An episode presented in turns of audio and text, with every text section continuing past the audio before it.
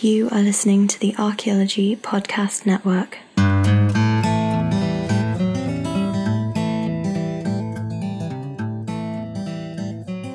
Hello, and welcome to the first episode of Trowel Tales Stories from the Field.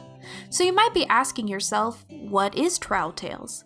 It's an archaeology podcast created by an archaeologist with stories told by archaeologists about all of the crazy things that can happen in the field of archaeology. Hopefully, you like archaeology. In the following episodes, stories will be told about what happens on surveys and excavations, the risks, the dangers, romance, the silly things, uh, paperwork, uh, spooky and creepy encounters, a little of this and that. This episode is all about introducing you to the wonderful world of archaeology. As an archaeologist, I'm used to getting bombarded with questions or comments about dinosaurs, finding gold, how someone took an arrowhead or a piece of pottery that they found at a national park, or, of course, stuff about Indiana Jones. Well, I can't say that I've ever found a dinosaur bone or have much an interest in dinosaurs outside of Jurassic Park. Paleontology is all about the dinosaurs. And no matter who you are, you can't keep anything you found at a park or from any public lands. That's illegal. As for Indiana Jones and recovering gold and other artifacts, mm, listen to the stories in the podcast and decide for yourself if it can, at least sometimes, be as exciting as Jones makes it out to be. I like to think so, but I'm biased. But first things first, what is archaeology? I asked a couple of colleagues how they would describe archaeology. To me, archaeology is the study of humans in the past by examining the materials that they left behind. Archaeology is the study of past human cultures. It's who came before us. It's understanding our past to help with our future. Archaeology is is tedious and awesome all at the same time. It's a it's a means to go out and learn about what's on the landscape and what individuals have done there before, you know, be it Native Americans, you know, stopping and camping or a cowboy like sitting down and smoking a cigarette and drinking a bottle of wine, you know, you never know what you're going to find. So it's a it can be a new adventure every day. Archaeology is digging through dead people's trash. There you have it. As you can see, more than anything else, archaeology is about people. It's all about learning how people lived in the past through what they leave behind. It can be a prehistoric basket found in a cave, an Egyptian mummy, or a historic tin can. Learning about the past in this way is what really drew me into this field in the first place, for better or worse.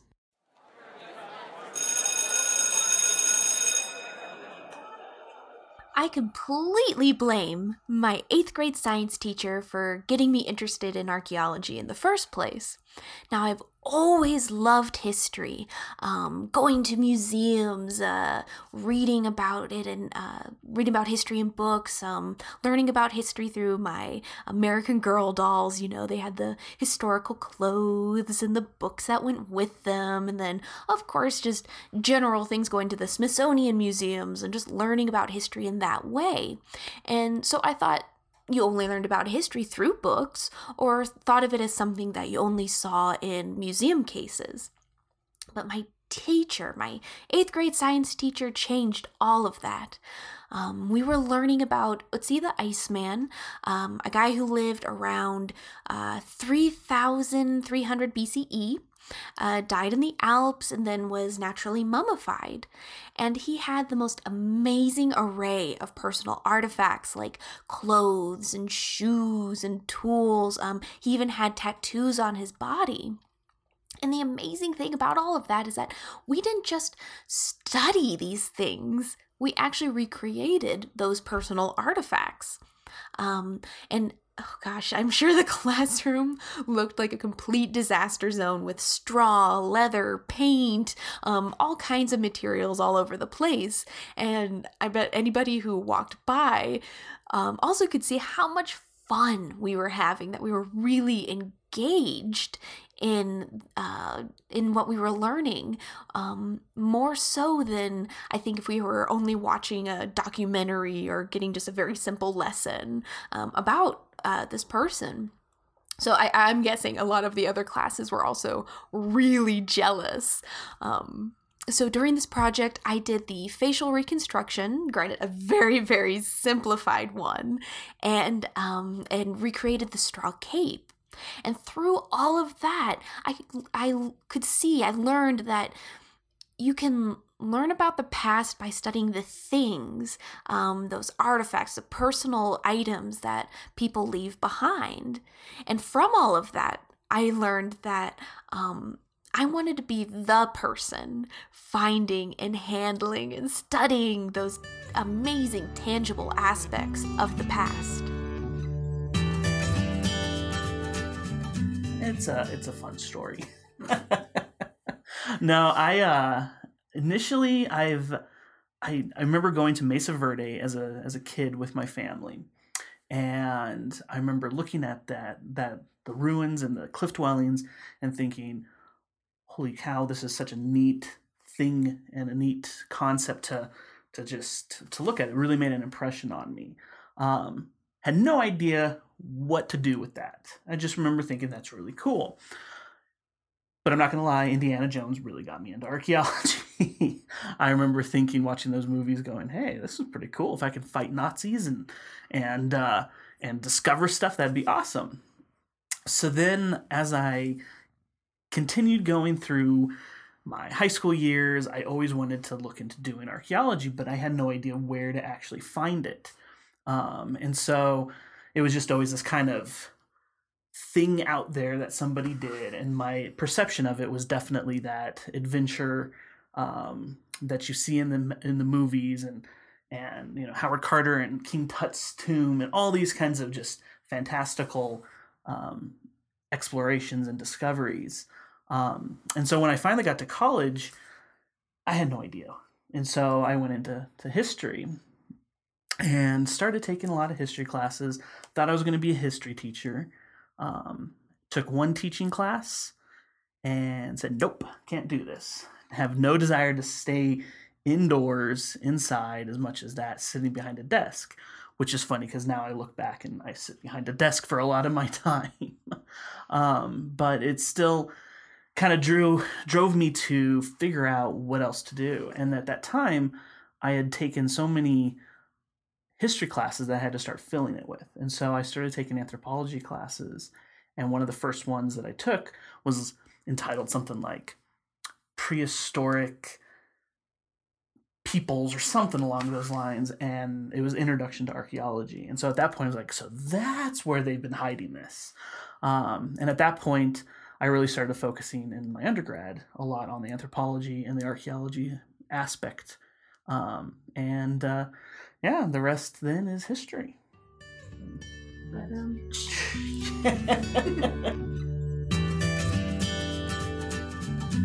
I've always wanted to be an archaeologist.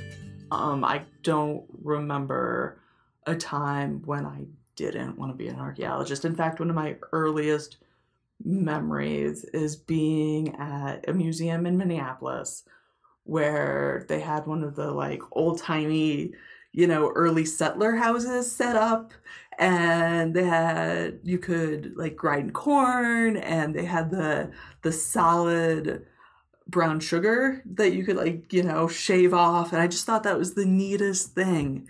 And then we moved to massachusetts and you know you live in massachusetts you go to boston you do the red line tours you know all of that stuff. And i would be that kid like right up front and always like listening to the guide and paying attention. And so I guess like archaeology grew out of a love of history and just this innate desire to do it. I have no idea where it came from, but it's what I've always wanted to do, and it's what I'm doing, which is really cool. It sounds like a lot of us got into history and archaeology as kids, uh, but not all archaeologists got into the field in the same way. Some took a different route. So I came at, into archaeology a different way than most folks. So I started my career as doing GIS, which stands for Geographic Information Systems. I worked for a county government in Indiana doing parcel data. So let's see, when I was in, I started in college, I had a bad college relationship. And then my buddy graduated, so we decided uh, to get out of town and go for a road trip. And we ended up out in Wyoming, went to Yellowstone. Well, I figured like I want to live in the mountains. So I got back and I started applying for, or just put my resume out for GIS stuff out in the West someplace. And I got contacted by a, a company in Wyoming for a archaeological GIS position. So I did a an interview in Michigan. I thought I blew it. Um, I remember I went. I took the day off. And I, I did the interview, and I came back. I remember I went fishing with my dad that night, and uh, was talking with him about. It. It's like, yeah, that interview went terribly, but I'm not going to give up. I'll, I'll keep trying. They ended up hiring me, some for some reason, and I went. I moved out there, and I worked out there for four years before I moved down to Colorado here. But that's what started me in archaeology. So I started doing the mapping stuff, and then transitioned over and picked up field time here and there. And now I'm I'll plan on finishing my anthropology degree in fall of this year, hopefully. If I don't crack up first. Being full time student and full time working, it's kind of hard, but archaeology. Well, I guess I was kind of a non traditional way of getting into it. As a kid, I was always interested in the Egyptians, you know, all school kids are interested in the pyramids and all of that. And um, one day, my dad and I were out building a horse corral for my horse. And out of the hole came a petrified um, shell. Now, I know that shells were not archaeology, it was paleontology, but that sort of started my interest. And so went on, went to school, didn't just kind of floated around in college, got married, had kids, and was not really very happy. And one day my husband said to me, You know what? You should find something you're interested in and figure out how to make a living out of it. And so I thought, okay, so what am I interested in? I have been reading Tony Hillerman, every single thing he ever wrote. And I was very interested in Indian cultures and, and the archaeology that he had. And then came Indiana Jones. And I knew I was either going to loot or I was going to do it legit. and so I decided the legit way was the best way to go. So slowly but surely, as um, as my kids were growing up, I went back to college, and we'd all sit around the table and do our homework together. And I volunteered a lot. And I volunteered for this really interesting man, as a liaison between the Ute, Southern Ute and the Forest Service on the White River, and he taught me, or he just sort of took me under his wing and started to teach me archaeology. He said, I'm going to teach you stuff that you're not going to learn in a book. And the mo- best thing that he taught me was he took me out to this archaeological site or where there was supposedly an archaeological site. And he said, he said, okay, I want you to find this site. There's a site right here. I want you to find this site. And he sat down on a rock. And I was just, I must have spent an hour looking around, trying to find it, and I didn't want to be disappointed. I could not find the to to everything that I knew in archaeology from what I had learned in school. I could not find a site. So finally, I just said to him, I said, you know, I just can't. I just don't know where the site is. And he says, he says, this is exact his exact words. You whites, you don't know how you to find archaeological sites because all you ever do is look at the ground. You have to look to the sky. And I looked up, and we had been sitting under burial platforms in the trees the whole time. And I did not once look up. And that was my most valuable lesson in archaeology. And ever since then, I always, when I'm when I'm looking for a site or trying to figure out where sites are, I first of all I always try to think, okay, so if I was living at that time period, what, where would I, where would I put my camp? Um, what would I want? Because I don't think that the human condition and what humans want is that different back then as it is today. So um, I always looked to the sky, and that was my most valuable lesson. Went back to school, used what Kenny had taught me, kind of upset a few professors because it was not the traditional way to look at things, and um, managed to get through school as a non traditional student. And here I am at Alpine and doing what I love. And it's it's amazing to me as a, an older student and, and coming into this kind of late in life just because my husband said, find something you love to do and learn how to make a living out of it. Now here I am. And I don't even think I'm ever going to retire because I just love it. I've had a lot of luck. Um, I've had a lot of experience and a lot of opportunities, and um, I've not really, I've not found um, to be, you know, any sexism in my particular case, or any um, any roadblocks. You just go around them. That's what I did.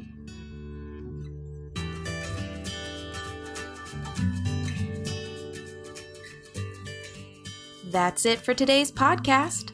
I hope you enjoyed learning a little bit about archaeology and how some of us got into this field. Don't worry, tales of archaeological intrigue and adventure are on their way. On the next episode, Next thing I know, I see this guy coming up the slope towards the alcove. He had a gun on him, and the belt was lined with bullets, and was barreling I had to towards us. backpack 25 miles over mountain passes, through streams, carrying so much stuff just to get to this survey area, and I just couldn't believe. We'll explore what archaeologists actually do and dive into the world of survey. Stay tuned. Special thanks to Aaron, Barb, Mike, Sarah, and Seth, who contributed their stories to the podcast, as well as Alpine Archaeological Consultants for providing the space to record those stories. Check us out on Facebook to learn more about the podcast and let us know what kind of stories you'd like to hear. Also, if you're an archaeologist and would like to contribute a tale or two, send a message. Until next time! This has been a presentation of the Archaeology Podcast Network. Visit us on the web for show notes and other podcasts at www.archaeologypodcastnetwork.com. Contact us at chris at archaeologypodcastnetwork.com.